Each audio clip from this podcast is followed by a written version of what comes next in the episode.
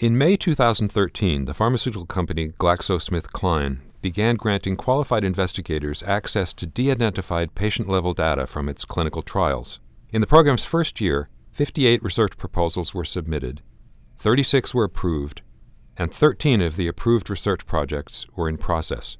I'm Stephen Morrissey, managing editor of the New England Journal of Medicine, and I'm talking with Brian Strom, chancellor of Rutgers Biomedical and Health Sciences and a member of the independent review panel that assesses the GSK data requests. Dr. Strom and three other panel members have written a perspective article about this experience with data sharing. Dr. Strom, can you give us a little history? Why and how did GSK decide to share its data?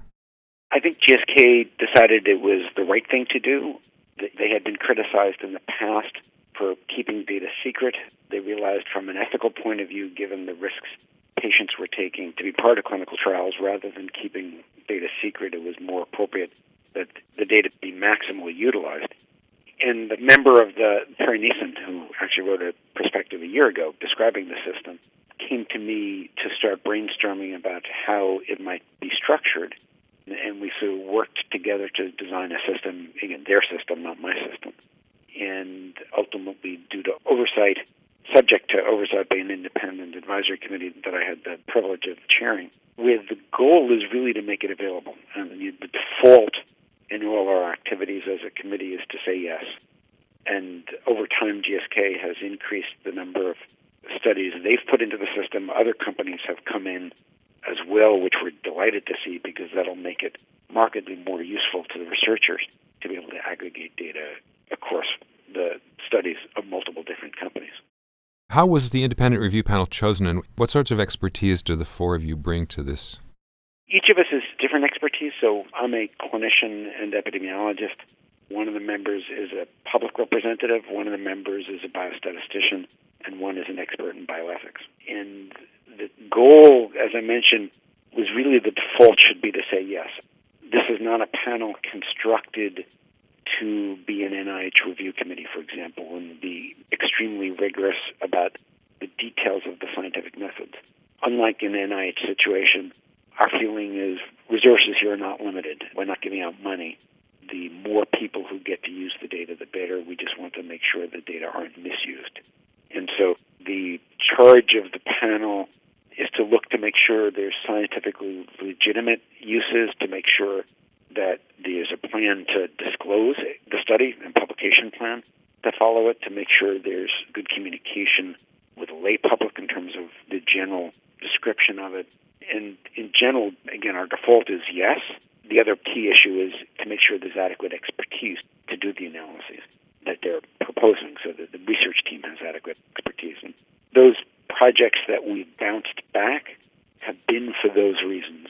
Almost all of them have been or when resubmitted, have been approved. There have been actually very, very few that we've actually said no to. Some of them are still in process of being resubmitted. Extremely few that we have actually said no to, but rather we've said come back with additional expertise on your team, come back with a commitment that you're going to publish it when it's over, come back with a lay summary that is clearer to the public so people understand what you're doing with the data. I'm repeating myself, but the very, very deliberately, our default is yes. You describe in your article some of the categories of research that have been proposed studies of risk factors and biomarkers, methodologic studies, studies comparing treatment regimens. Do you have a sense of which directions for reanalysis of data are going to be the most promising or going to generate the most interest, the most value? I think it's going to change over time. I think early on, given these were data that GSK had already analyzed in great detail themselves, early on the major use of it, I think, was primarily methodologic studies and studies by trainees because the most expensive part of a study is the data collection, and here the data collection was already incurred. And this gets back to my comment before needing to make sure the trainee had adequate supervision and adequate biostatistical assistance to be able to do it right. I think now that more companies have joined in, now there's a total of 10 companies, and hopefully even more will join in over time. Researchers can begin to use this to be able to actually compare different drugs, compare the effects of the different drugs, and look as well at studies of who responds to different drugs. Right now, before a drug is approved, as obviously the audience is going to know, a drug is typically compared to placebo, with very few exceptions like cancer drugs or serious infections. it tells you that the drug works. It doesn't tell you in whom it works, and it doesn't tell you whether it works better than other drugs available for the market. That kind of information can be obtained once you aggregate data across from multiple different companies and multiple different drugs. As you describe it in the article, the process has gone quite smoothly. Have there been any hitches or limitations, any downsides that you've come up against? Clearly, logistically, there certainly have been some hitches, some glitches uh, early on. This is a very complicated website in order to be able to design correctly. We also wanted to design a process among the group of us as reviewers that was efficient as these we didn't want to have to have a phone call meeting every time an application came in. And so there was a lot of work put into doing it up front in a way that would make it relatively efficient. The other glitches, I think probably the most recurrent problem is the difficulty people have in coming up with a lay summary of the study. The most rejections have been for that, that having a sophisticated scientist write things in a way. We want complete transparency here, and everything is up on the web, a way that the public can understand what studies will be. I think other glitches GSK was in a fortunate situation where they had, by design, kept all of their trial data after a certain date. I don't remember offhand what the date is. It's in the paper. I think it was 1998 or 1988.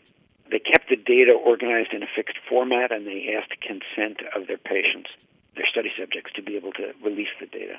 And so they had a group of studies that they could release that way immediately and then as people made requests, they would go back and see if they could request for other kinds of data that weren't directly on the web. They made requests to see if they could add other studies to the website, and many other data sets have been added. Other companies, the numbers of, for logistic reasons, the numbers of studies are much smaller because they don't have that standardization. The other is the, the data on the programming on the website analytic programming is more limited. So, uh, SAS, for example, SAS is the analytic program that's available. They've had a couple of requests from trainees who don't know how to use SAS and asked for an actual copy of the data set out of the website in order to be able to analyze the data using a different approach. So that's been a wrinkle for confidentiality reasons. The company originally didn't want to do that. They are agreeing to do that on an ad hoc basis with sufficient privacy guarantees some of the other participating companies have not been comfortable doing that. So there is a lot of attention and a lot of effort paid to the question of privacy, maintaining confidentiality of patients. There's a data use agreement. People promise not to try to identify individual patients. Ultimately, no privacy approach is perfect, and that's if people wanted to break a code, they undoubtedly could because they're getting the actual or access to the actual raw data on an individualized basis. And part of the data use agreement is people promising that they won't do that. And to our knowledge, that has not been breached. As this grows, as you say, new companies have been joining. Are you and the other panel members going to continue to be the vetters, and is GSK going to continue to support this effort? Fortunately, from a workload point of view, we've got it down to an efficient enough process that it actually doesn't take that much time per protocol. So, again, we're not reviewing it like an NIH review. So we've been able to handle the additional company studies without any problem from a workload point of view. There is in a plan, however, in, inconsistent with the goal for this to be a completely transparent and neutral system, to turn the entire system over to a different third party. So not GSK, who has developed it and funded it until now, but to turn it over to a separate nonprofit organization to run.